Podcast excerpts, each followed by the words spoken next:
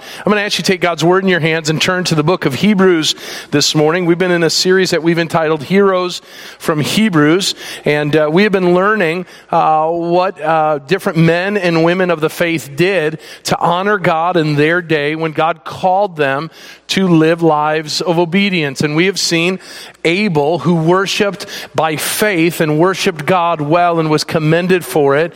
We saw Enoch, who has walked, who walked with God his life during his life, and as a result of that, please God, and God would see fit to not allow him to taste death, but to uh, be carried off into heaven as a result of his faithfulness. We saw Noah work with God in the building of the ark and the saving of his family from the flood and the calamity that was going to uh, impact humanity. And today, we're going to look at Abraham, uh, one of the great patriarchs of the faith, and we're going to learn that Abraham went where God called him to go. And we're going to learn that we too are on a journey, and God will at times in our lives call us to do things that maybe we are not altogether comfortable with doing. And as a result of that, we're going to learn how Abraham exhibited faith, and in doing so, is commended for it. Uh, but before we get there, let's go ahead and read our uh, text this morning. We're going to be in Hebrews chapter 11. Hebrews chapter 11, and we're going to be starting in verse 8, and then we're going to go all the way through verse 16. Now, we will deal with Abraham again next week because the book of Hebrews dedicates so much in this chapter to the life and times of Abraham. So we'll pick up the first part of the story and then pick up where we leave off for next week. It says in verse 8, By faith, Abraham obeyed when he was called to go out to a place that he was to receive as an inheritance. And when he went out, not knowing where where he was going. By faith, he went to live in the land of promise, as in a foreign land, living in tents with Isaac and Jacob, heirs with him of the same promise. For he was looking forward to the city that has foundations, whose designer and builder is God. By faith, Sarah herself received power to conceive, even when she was past the age, since she considered him faithful who had promised. Therefore, from one man and him, speaking of Abraham, as good as dead, were born descendants as many as the stars of the heaven and as many as the innumerable grains of sand by the seashore. Let's stop there and ask for God's blessing. Father God, we come before you and we ask for you to make yourself present in our time this morning. Father, wherever we may find ourselves in this previous week, Lord, I pray that we would be attentive to what you have to share with us this morning. Father, I pray for a blessing on the reading of your word, for the hearing of it, Lord, for the preaching of your word, and most importantly, Lord, I pray that the people of God, including myself, would apply what we hear and what we learn about you to our own lives. Lord, that we may emulate the faith of Abraham that we may emulate it, but even more, that we may see the good that was accomplished by Him being obedient and that we might walk in step with that. But Father, even more importantly, I pray that we will model our lives after Jesus Christ, who is the author and perfecter of our faith. So, Lord, thank you for this time. We ask your blessing upon it. And we ask that we will learn now from your word. In the precious name of Jesus Christ, your Son, we pray. Amen and amen. Well, uh, these days, knowing about your ancestry is a big deal. Uh, commercials are all over to find out your DNA. Uh, Ancestry.com will help you to find out what your people group is and where you may be. And a lot of people are really, really surprised by what they learn with regards to where they come from. Now, I have the luxury uh, of being a part of an immigrant family. And so a part of the immigrant story is learning about the heritage. For many that don't know, my dad uh, was born in Iraq. He lived in Baghdad. And when he was 16 years of age, he was the second in our entire family to make the trek to America. And, and that's an amazing thought. My dad didn't know English. My dad had never been to America. My dad had only seen glimpses of America on television at a store in downtown Baghdad. He knew very little bit about the land of which he was going to go. And he was 16 years when they put him on a plane and sent him here to start a new life with the intention that he and his brother would create a life that would allow the entire family, in fact, the entire clan of Badals, to make it here to America. But that's not the beginning of the story. It's the end of the story. And I remember asking when I was getting older, you know, why America? There was a lot of other places that my family could have immigrated to. Why Chicago? I mean, my parent, my, my, my dad lived in a desert land. Uh, right now during the summer, it's 125 degrees in Baghdad, okay? Why would you come to Chicago when it's 25 below zero? What, that made no sense. My dad had not seen snow except for uh, faraway mountain landscapes that he had seen it from. And so, what would have caused him to do that? And when I was about, I don't know, nine or 10 years old, I came to this realization that I wanted to know the story, and the story amazed me. The story starts around the turn of the last century, around the 1900s the World's Fair takes place here in Chicago. The World's Fair was where the world would stop. If you think of the Olympics, it's the Olympics on steroids from a commercial standpoint, from, a, from all types of involvement in trade.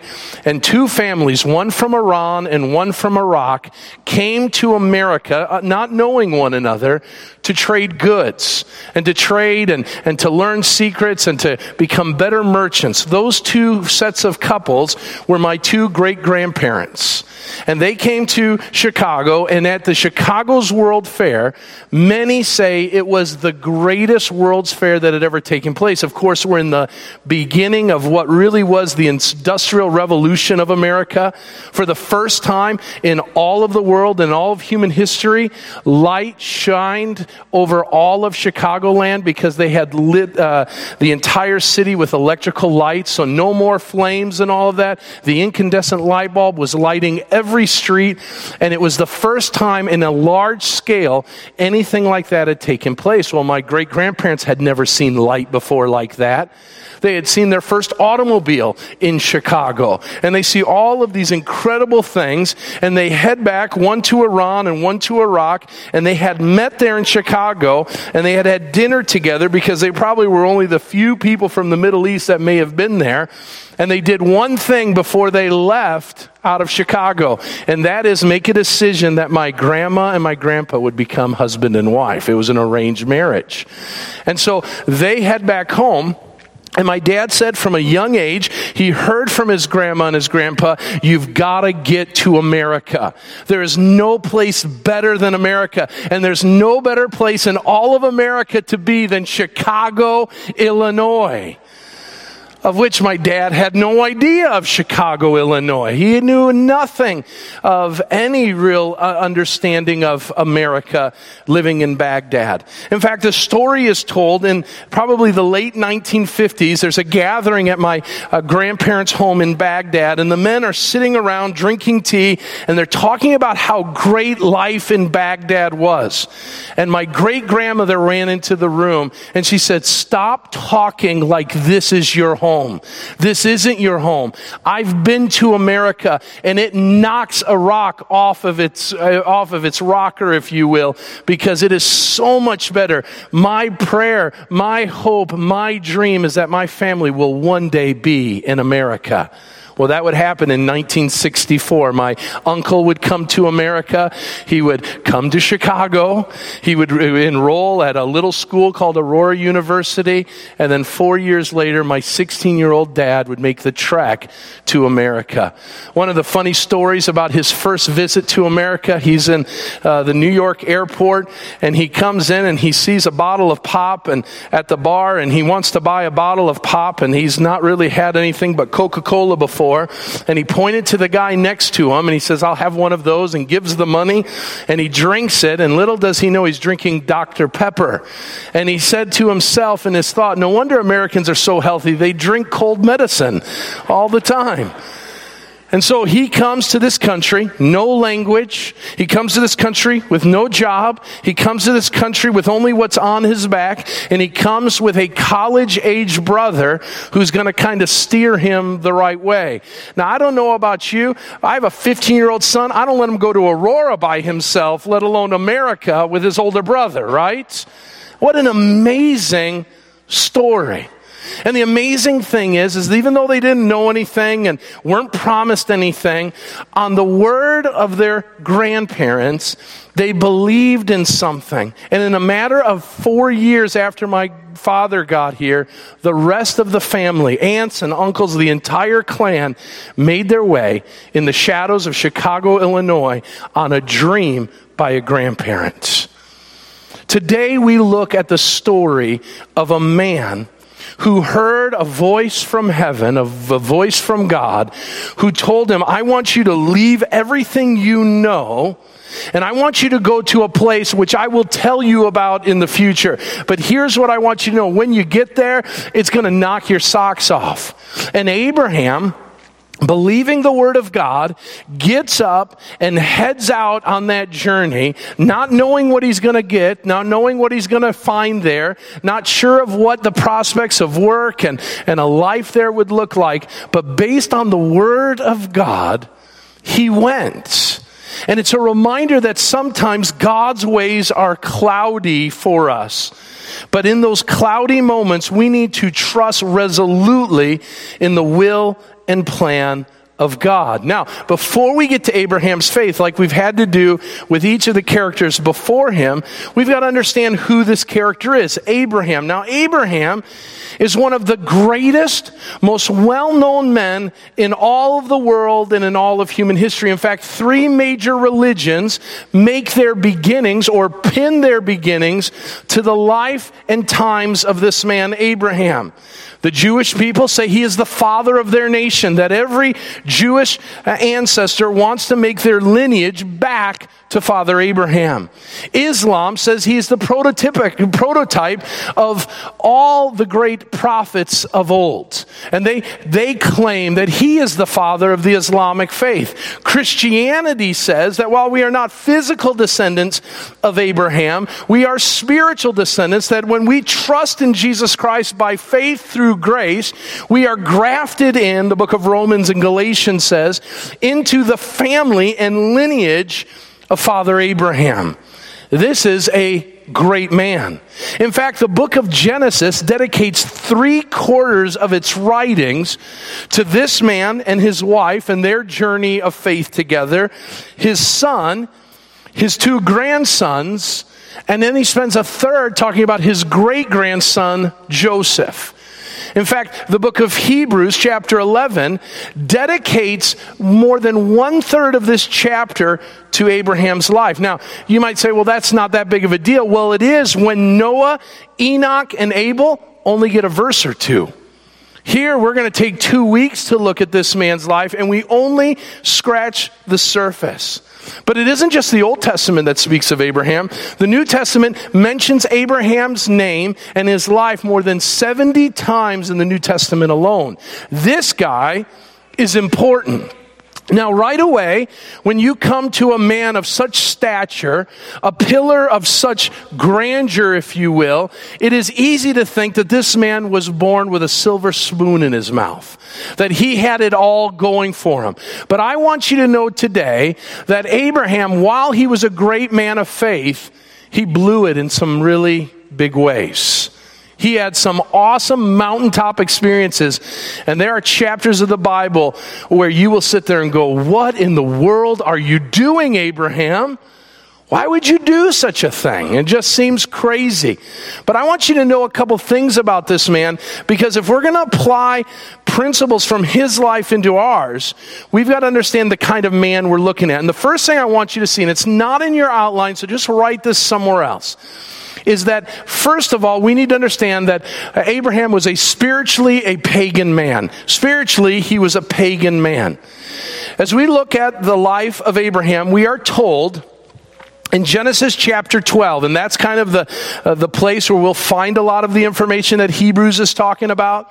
In Genesis chapter 12, we are told that Abraham lives in a place called Ur of the Chaldeans. Ur is an ancient city in southern Iraq. That's why I connect my dad and Abraham together. Now, a lot is going on in Iraq during this time in the book of Genesis. Right, right before the calling of Abraham, we have the chronicling of the city of Babel. Remember the Tower of Babel. The Tower of Babel takes place uh, in a city that a man named Nimrod, and he was a Nimrod because he built the Tower of Babel. That's kind of where you get the idea of why we use that phrase. Nimrod lived in the middle or central part of Iraq, what is Iraq today. And so this connection, the epicenter of what God is doing, is happening in what is present day Iraq. And God calls this man from southern Iraq in a place called Ur of the Chaldeans, and he calls him out of a life. Now, right away, you would think God picked a guy that was just perfect, head of his class, bright, brilliant, incredibly spiritual. My goodness, he is going to be the foundation of God's people. God's promise and covenant is going to go through this man and his descendants. He has to be prime aged A, grade A steak of a kind, right? The kind of steak you want to have on Father's Day, the best of the best. But that's not the case. Abraham is a spiritually pagan man. We know he came from a pagan family. Terah, the name Terah, was given to his father, and his father was named after the gods of Ur of the Chaldeans. In fact, we are told in Jewish history, in the Midrash, which is rabbinical writing that precedes the life of Christ, that uh, Terah, Abraham's dad, was a priest to the god Herki, who was the moon god of their land.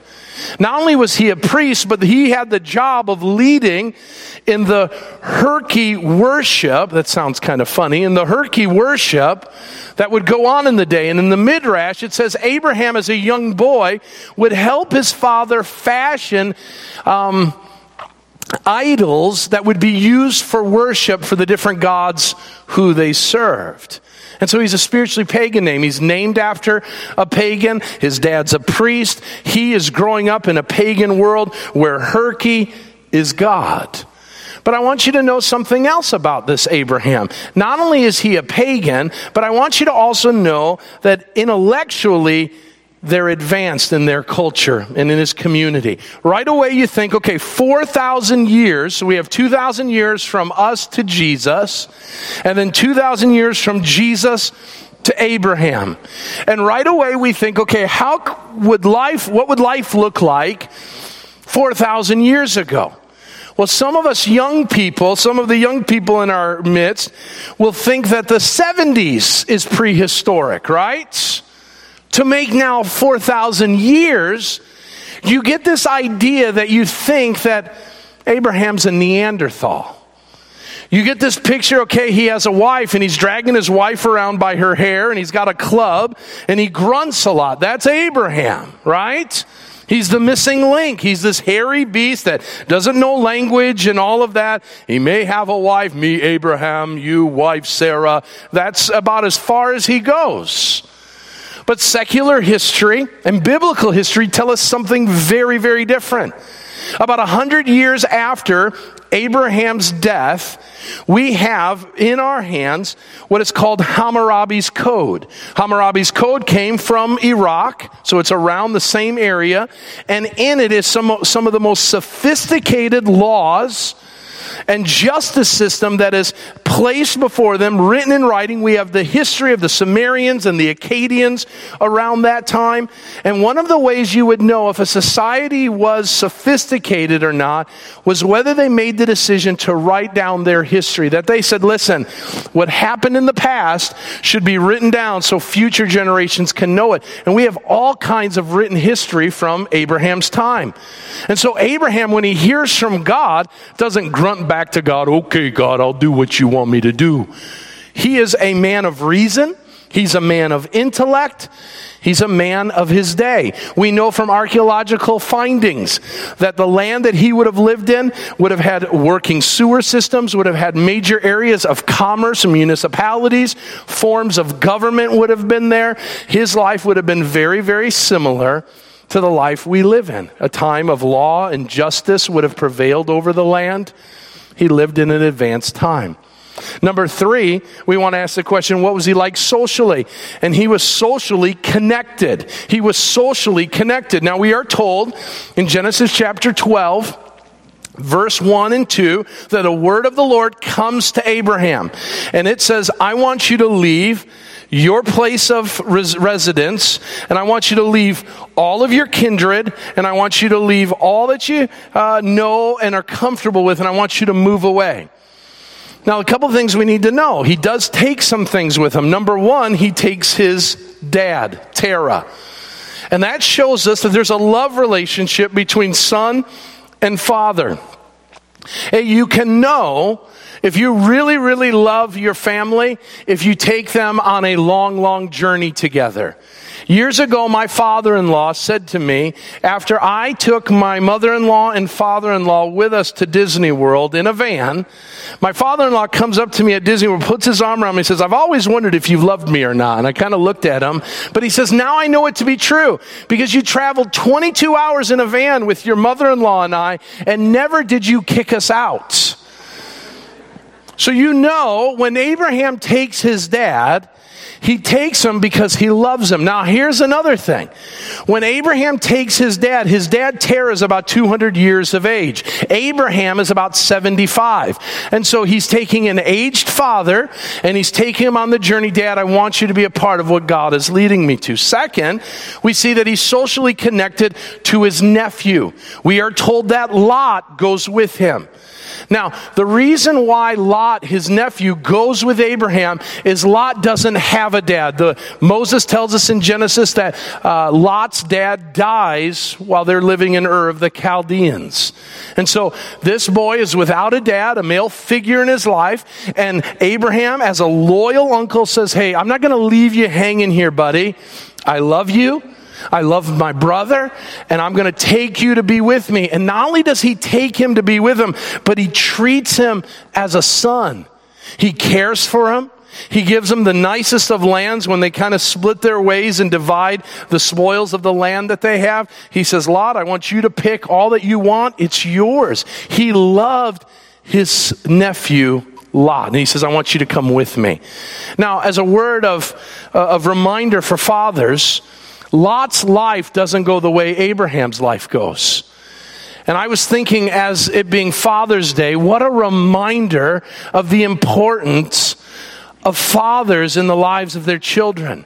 Now, Lot lost his dad to death, and it's maybe part of the reason why Lot struggles in life so much is he doesn't have a father who's ministering to him and, and leading him and guiding him. And again, men, what a great reminder of the great blessing we can be to our children and to those around us by being there and being present in the life of our children and ministering to them. Lot's my life may have been a lot different had he had a dad who was leading the way, but he doesn't. He's got a great uncle, but uncles can never substitute what a father is called to do. The final person that is brought along for the journey, which shows a deep connection, is Sarah. Sarah is Abraham's wife. Now you would say, why in the world would Abraham not take his wife? Well, the Bible says that Sarah was barren. And Sarah had been barren for a long time. In fact, those days of child, uh, child uh, giving were gone for Sarah. They had given up hope on Sarah. And in that day and in that society, barrenness was seen as a curse. And so here is a new opportunity for Abraham.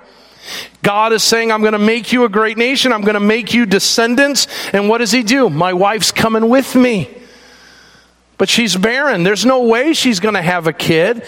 And, and many in that day would have said, A new life? I'm going to leave this old life and I'm going to go find myself a new one. And listen, never does Abraham say a negative thing about his wife. He loved her to death. He loved her and he took her with him. So here we have this man. He's spiritually pagan. He believes in Herki, the god of the moon. He's a part of an advanced society. He's living life. He's deeply connected, like many of us, to our family. And he hears the voice of God. This brings us to our text this morning. He brings us, or uh, he hears from the voice of God, and we are told that God speaks to him and says, I want you to go from everything that you know and have certainty of, and I want to send you to a place that I'm going to tell you about. He doesn't give him the destination. He just says, I want you to head out. I'll show you the place. And when you get there, I'll tell you you've arrived. And along the way, I want you to take a step of faith each and every moment, trusting in me that I'm going to do great things in your life. Now, I want you to stop there for a moment, and I want you to see, and this is the first point this morning, the insanity of it all. Sometimes God calls us to insane things. From a human standpoint, this makes no sense. Abraham is 75 at that point in his life, and based on the life expectancy of the people during the time of Genesis, that would put him, if you were to put our life expectancy on him, to be about my age. All right? And I would say I'm very much middle age, okay? Whether you're my peer or not, we are at middle age. And what I want you to recognize in that is by the time you turn 40, most of your roots are locked in. I recently heard that you only like the music uh, that you grew up with up to 25. Once you hit 25, you don't like new music, which I thought was kind of funny. And then I looked at the music I like, and it's all pre 25 because music today stinks. Amen? Amen, right? Yeah, all right. And so you are built into who you are by the time you're 40. You have a community that you're a part of by the time you're 40. Of course, by that time you either married or have a, a family connection that has brought you together. Uh, you probably have kids at that point. You've been involved in a career at that point. You've got a life. And at 75, halfway through the age of Abraham, he has his life. Things are going well in Ur. He's spiritually lost, but he's okay. He's got a great family. Life in Ur is going really, really well. And God says, I want you to leave everything that you know, everything that makes you comfortable, and I want you to go. Let's see how it picks up. Turn in your Bibles to the book of Genesis for a moment. Genesis chapter 12. Genesis chapter 12. Genesis chapter 12, verse 1, here's how it goes down. Now the Lord said to Abram, now let's just stop there and ask the question when did this happen? Did this happen midway in the journey? Did this happen uh, at the beginning of the journey? When did it happen? Stephen, in his sermon in Acts chapter 6, says that while living in Ur of the land of the Chaldeans, Abraham hears from God. So he's living life. He's doing what he had done every day for the last 75 years, and he hears a voice from God. Now, we don't know how he heard this voice. We don't know if God visibly made himself present. We don't know if an angel came. We don't know. In the Bible uh, uh, documentary that was done some years ago, he hears the voice in the wind. All right. Now, I don't know if that's true or not. It's good speculative ideas, but we don't know how he hears it. But what we know that he doesn't get, and Moses no doubt would have written it down when he learned of this, there's no pyrotechnics going on. There's no, you don't hear of any flashes, you don't hear of any fires, you don't hear of any miracles. All you hear is the word of God came to Abram. What does the word of God say? Go from your country and your kindred and your father's house to the land I will show you. Where's the land? I'm not going to tell you. I will show you it. And I will make of you a great nation, and I will bless you and make your name great so that you will be a blessing. I will bless those who bless you, and him who dishonors you I will curse, and in you all the families of the earth shall be blessed. And notice what it says. So Abraham pondered it. No, my translation says, so Abraham postponed it. My translation also says, so Abraham asked lots of questions.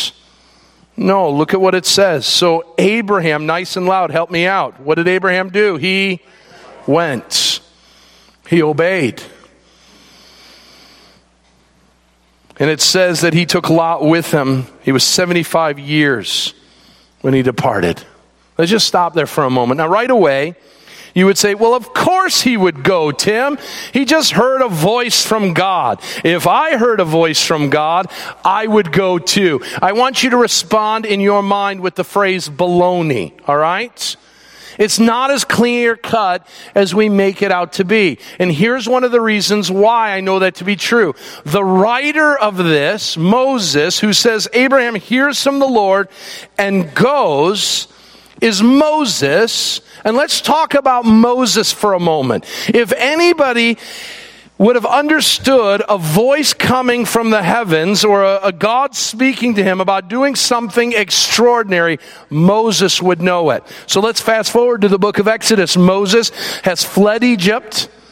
He was a part of Pharaoh's household. God had saved him and protected him from a demise and now he has been a part of Pharaoh's household, and because of some rash thinking on his part, trying to be his deliverer of his people, Moses flees Egypt and now has married a woman and lives in the land of Midian, and he's tending to his father in law Jethro's sheep. And as he's shepherding these sheep, he's out one day and he comes upon a bush. And this bush is unlike any bush he's ever seen before because it's ablaze, except it's not being consumed. And to make it even crazier, a voice comes out from the bush and it says, Hey, I'm God. That doesn't happen very often. And the voice says, Hey, take off your sandals. You're walking on holy ground. And I want you to approach me because Moses, I know you. Moses, I've got a plan for you. Moses, I've known you since the beginning. And Moses, I know the condition of your people, my people in Egypt. They're in bondage and they need to be liberated. And Moses, you're the guy for the job. Now, Moses doesn't do what Abraham does. Moses says, hey, wait a minute. Moses does what Arnold Drummond did in different strokes. What you talking about, God? And he comes up with an excuse. He says, Listen, I, I don't talk too good. And God says, Listen, buddy, I'm God. And I can use a stammering fool like you to accomplish my purposes. Well, how am I going to know that, God? How is Pharaoh going to know that? And God does some pyrotechnics. He takes the staff of Moses and he turns it into a snake. That's pretty cool. And then he says, Okay, Moses, that's not good enough. Take your hand, put it in your cloak, pull it out. He pulls it out, the skin's falling off of it. It's leprous. Now he's freaking out. What'd you do to my hand, God? Put it back in. He puts it back in his cloak, pulls it out. It's all well again. Even after a burning bush that doesn't get consumed, a voice from heaven, a, um, a staff turning into a snake, a, a hand turning leprous and then, then being cured, Moses still comes up with an excuse. Some of us this morning are hearing the voice of God and we are Moses, not Abraham. Okay? We are, are coming up with excuses. We're coming up with postponements. We're coming up with all kinds of answers except for what Abraham did. Abraham heard from God and he went. No grumbling, no questioning, no nothing. God, I hear you. And you are a great God. You're an awesome God. I'm going to do what you say and I'm not going to question it. And if anybody would have written that down, I bet you it steamed Moses that Moses had to write down, that Abraham went, and later on he would have to write down, but I didn't. That had to really chap Moses. But that's what Abraham does. He obeys. Now, notice what he obeys. He obeys the insane calling of God. Why was it insane? Number one, he was going to be sent to an unfamiliar place. It was insane because he, he didn't know where he was going. Verse 8 of Hebrews 11 By faith, Abraham obeyed when he was called to go out to a place that he was to receive an inheritance. And he went out, this is a great thing to underline in your Bible, not knowing where he was going. So he hears from God. God says, I want you to trust me. And I want you to trust me because I am going to make you great. We live in a society and we turn on our TVs and we watch people selling all kinds of products that say, I will make you great. This will make your life better. And if we will just give three installments of 1999, we can experience that greatness. And sadly, too often, those things never come to fruition. But this is a faithful, trustworthy God, and He says, I'm going to make you great, but you've got to trust and obey that where I'm sending you, that I won't do you wrong.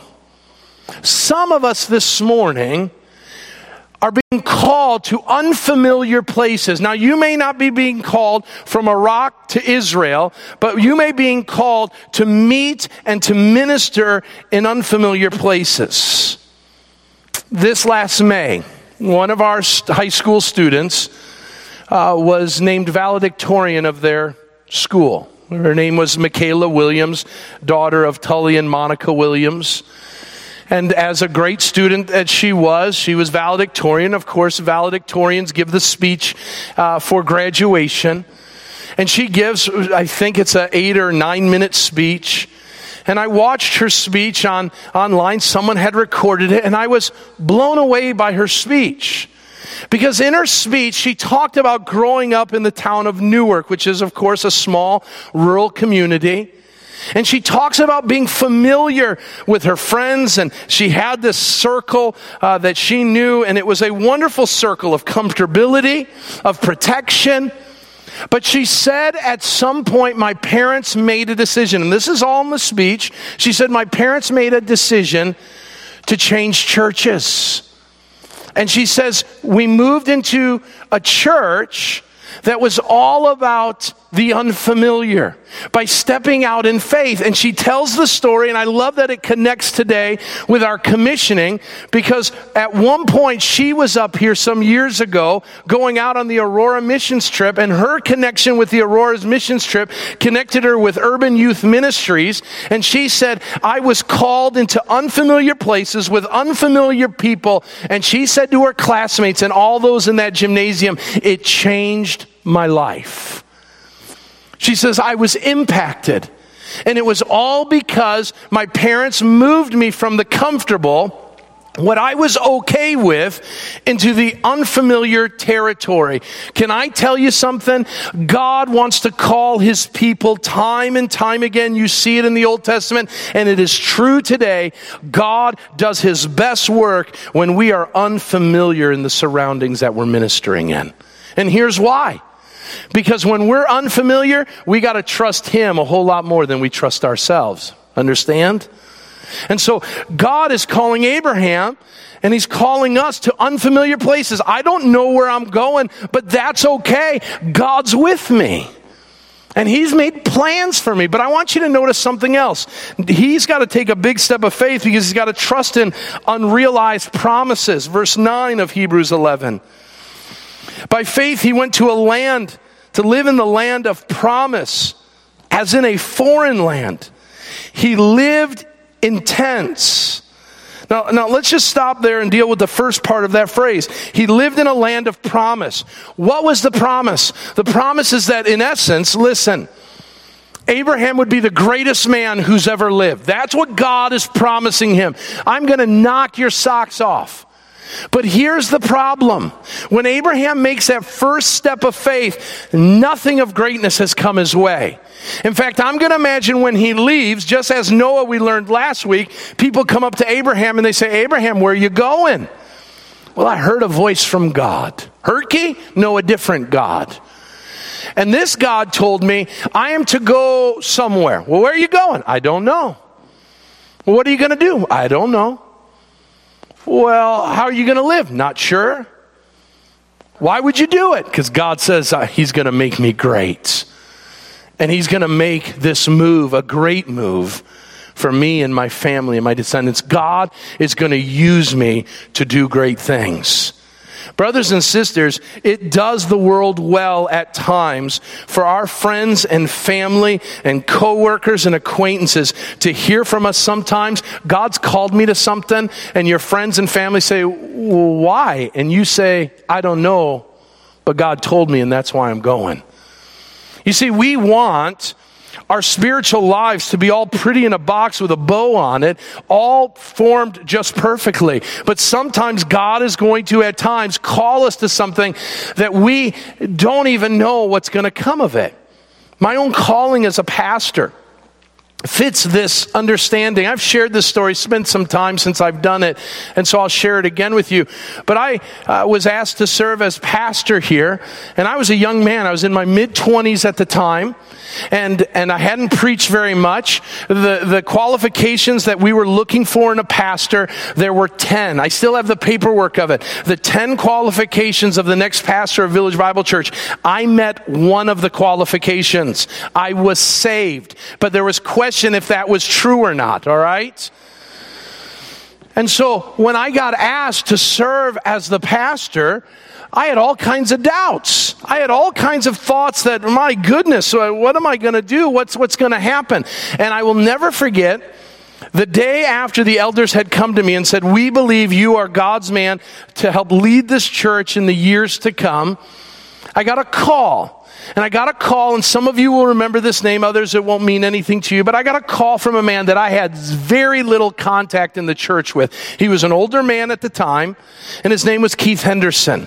He cleaned our church, a faithful man. Him and his wife were wonderful people, and they had been in the church for a, a long, long time. Well, Keith calls me out of the blue. And he says, Tim, I need to talk with you. And there's a quiver in his voice. And, and he says, I had a dream last night. I said, That's weird. An old guy calling me about a dream. Okay. And he said, You were in the dream. Can I tell you the dream? He says, I can't shake this dream and I don't know what to do with it. I've never experienced anything like this before. And he says, My dream, and at the time, I want you to know, Village was at a very transitional time. We had just gone through a very, very difficult pastoral transition, and the future of the church was really up in the air. What was going to happen to this church? What was God going to do? And this old man says to me, I had a dream last night, and the dream was I came to church and it wasn't empty like it had been for a while. He says it was busting at the seams. And he says everybody was talking about what God was doing in and through Village Bible Church. And he said, I didn't know anybody that was in the audience, but he said, the only person I knew was you, and you were up there preaching. And he says, I don't know, but God keeps telling me, I need to tell you, you need to be the pastor of Village Bible Church. I said, Keith, what do you know? Someone told you something, right? He said, No. I said, The elders yesterday extended a call for me to consider being the pastor. You had to have known that. He said, I haven't talked to anybody. And he said, I don't know what to do with this. I've never had anything like this. And now looking back, 15, 16 years of ministry. And that man, whether you believe in dreams or not, his dream was a reality. Village Bible Church is a booming place where God is using us not only here in these four walls, but in our communities and now at five campuses and now all across the world. We're sending teams out to share the love of Jesus Christ. And it is because of God's faithfulness to us as a people. Now, here's the crazy thing. That first step in making a decision, the week before the church voted on me, I stood right where I'm at right now and I read a letter. I just recently found it and laughed at my lack of faith. One of the points, I gave a whole bunch of points why you shouldn't vote for me as your pastor. One of the points was, I think at some point I will run out of sermons. I'm going to run out of material. Now, some of you would say, Amen, you ran out of sermons five years ago. Okay? But my faith was, I'm going to run out of stuff. I, and I would if I was in trusting my own strength. But one step at a time. Now, I want you to know something. Had you asked me a year or two before that calling was realized and said, Tim, what does the next 15, 16 years look like? Pastoring would have never come out of my mouth. And I want you to know God sometimes calls us to the insane things the insane things. And he wants us to take a step of faith, and he will promise and he will give a glimpse of it but sometimes it takes a while. My first couple years, church wasn't full. My first couple years of pastoring were some of the hardest years I've ever experienced in ministry.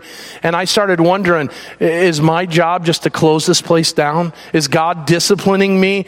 But no, God says, listen, it's going to be hard for a little while, but I'm going to let you realize something great in the future. Unrealized promises. Finally, we got to be careful because also we'll have unclear destinations. He didn't know where he was going. He didn't know what he was doing. And some of us are wondering, God, you've got me here. I don't know what you're doing. I'm not sure what I should be, uh, be focused in on. And here's the thing that I want you to see from this. Notice when he gets to the promised land, he lives in tents. Now that's an important thing. He doesn't uh, dig down roots. He doesn't build houses and structures where he'll stay. He says, God, I don't know what you're doing.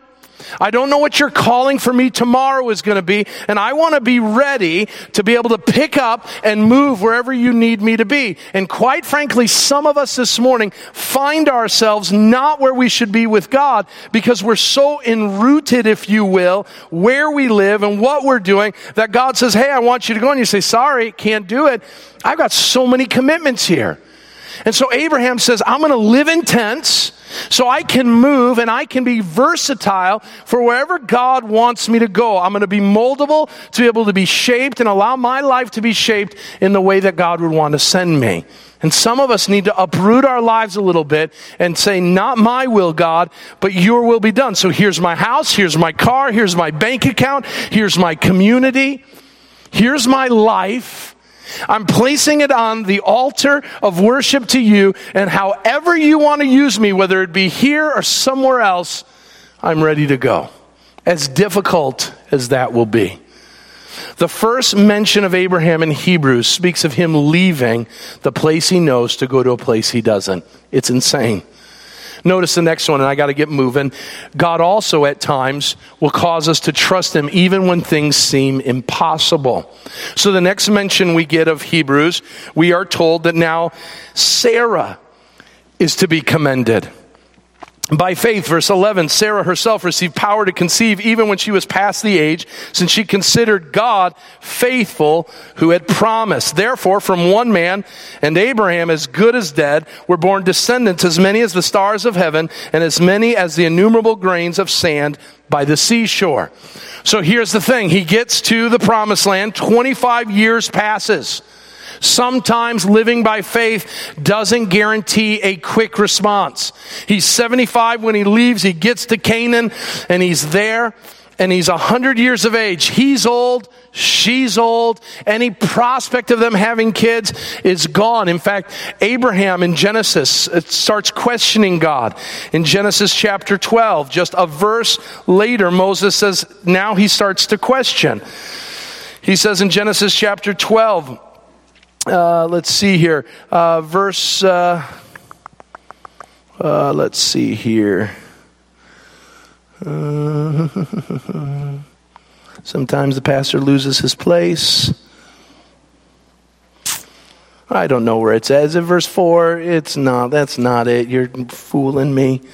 Uh, Oh, uh, chapter 15. There we go. Chapter 15, uh, verse 2. But Abraham said, O Lord God, what will you give me? For I continue childless, and the heir of my house is Eleazar of uh, Damascus. And Abraham said, Behold, you have given me no offspring, and a member of my household will be my heir. And so here we need to understand he's been promised something, and it doesn't come to fruition. And for 100 years, Abraham and Sarah, who's 90, live without having a child. The problem is at 75, Abraham is guaranteed a son, but it doesn't come.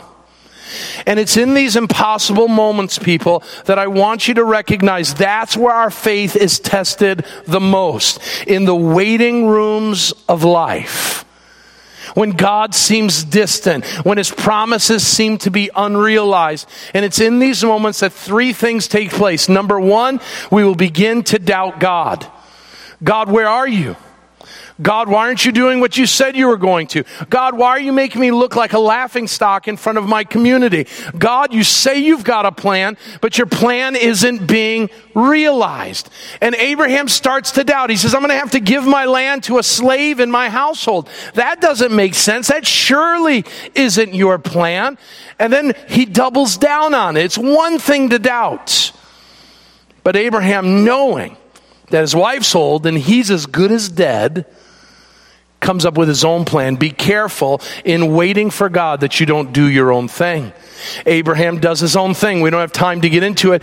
But Sarah comes up with this idea I'm no good at having kids. Abraham, it's my problem, it's not yours. Why don't I give you uh, Hagar, my handmaiden, and you interact with her, and maybe she can conceive for you, and maybe she'll have a kid. And she does. And Abraham, being foolish, brings another woman into his midst.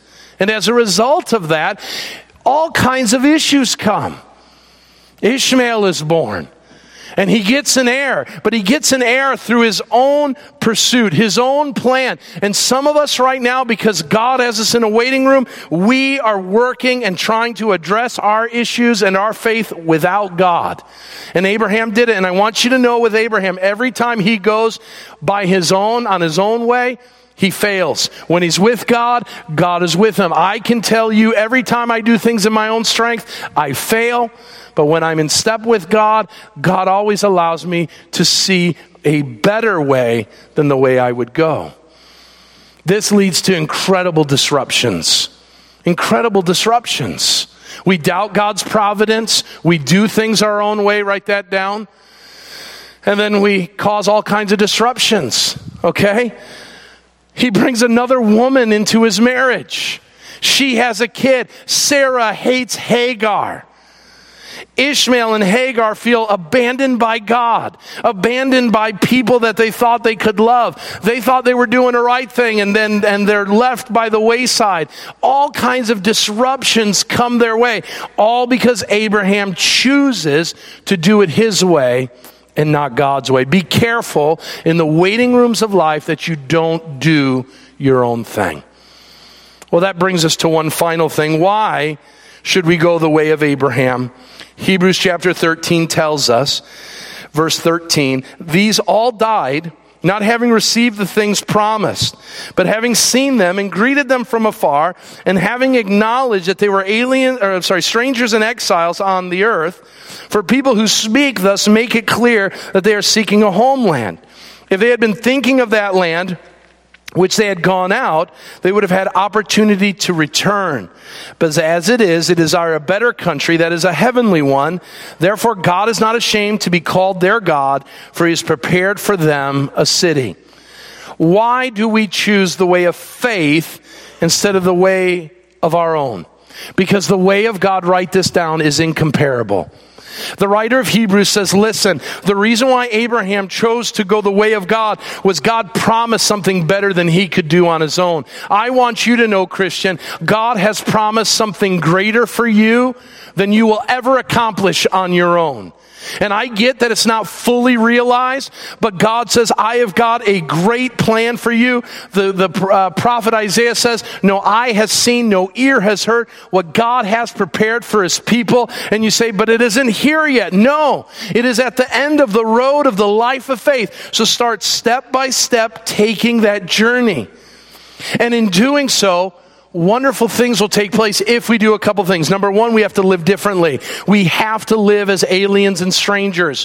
What that means is that the rest of the world will live life as if it's their own and they're going to make life be the best that it can be. Why? Because they've got 70 years or 80 years on this earth and they need to make it the best they can because as soon as they die, they go to the grave and that's it. But, brothers and sisters, we are just traversing this world because when we die, we know that we are going to stand before Jesus and He is going to usher us into His presence and we will spend eternity with Him. So, the way we live today has a direct implication on how we will spend eternity, and that means we're going to live very, very differently than the world around us. Number two, we need to live differently. And notice the second thing. As we live differently, it is also going to call us to long expectantly. Why would he do it? because he was promised something better than he had here. And you and I have been promised, just as Abraham was, a city whose foundation isn't built by man, but a heavenly city that is designer and builder is of God. The great hope for every Christian is that one day we will reside in a city and in a place and in a land that is built by the hands of God for His people. And so whatever happens in this world, the good, the bad, and the ugly of life is all just a fraction of what we go through because we look to a city that God is preparing for us. Jesus told his disciples, for I go to prepare a place for you. And if I'm going to prepare it, then I will come back to take you so you will be with me forever. We long for heaven. And that means we need to love gratefully. So we're in this journey, and God's called us to insane things, and God's called us to impossible things. And you're like, the journey's hard. Well, the Bible says that God finds it his pleasure to be our God. And what that means is, is that God loves being in the seat next to you as you journey in this life of faith. And He knows that at times you're going to go sideways and I'm going to go sideways. And He doesn't sit there and say, let me out of the car. He says, I'll be with you. I'll never leave you nor forsake you. You are my son and I am your God. And we're going to do this thing together. And so whether you're going through good times or bad, whether God's calling you to the common or to the insane, never forget and fall in love with the idea that you have a God by your side who will walk with you every step of the way. And He, maybe not you, but He knows where you're going. And He says, the one who started the good work in you will be faithful to see it to completion. He did with Abraham.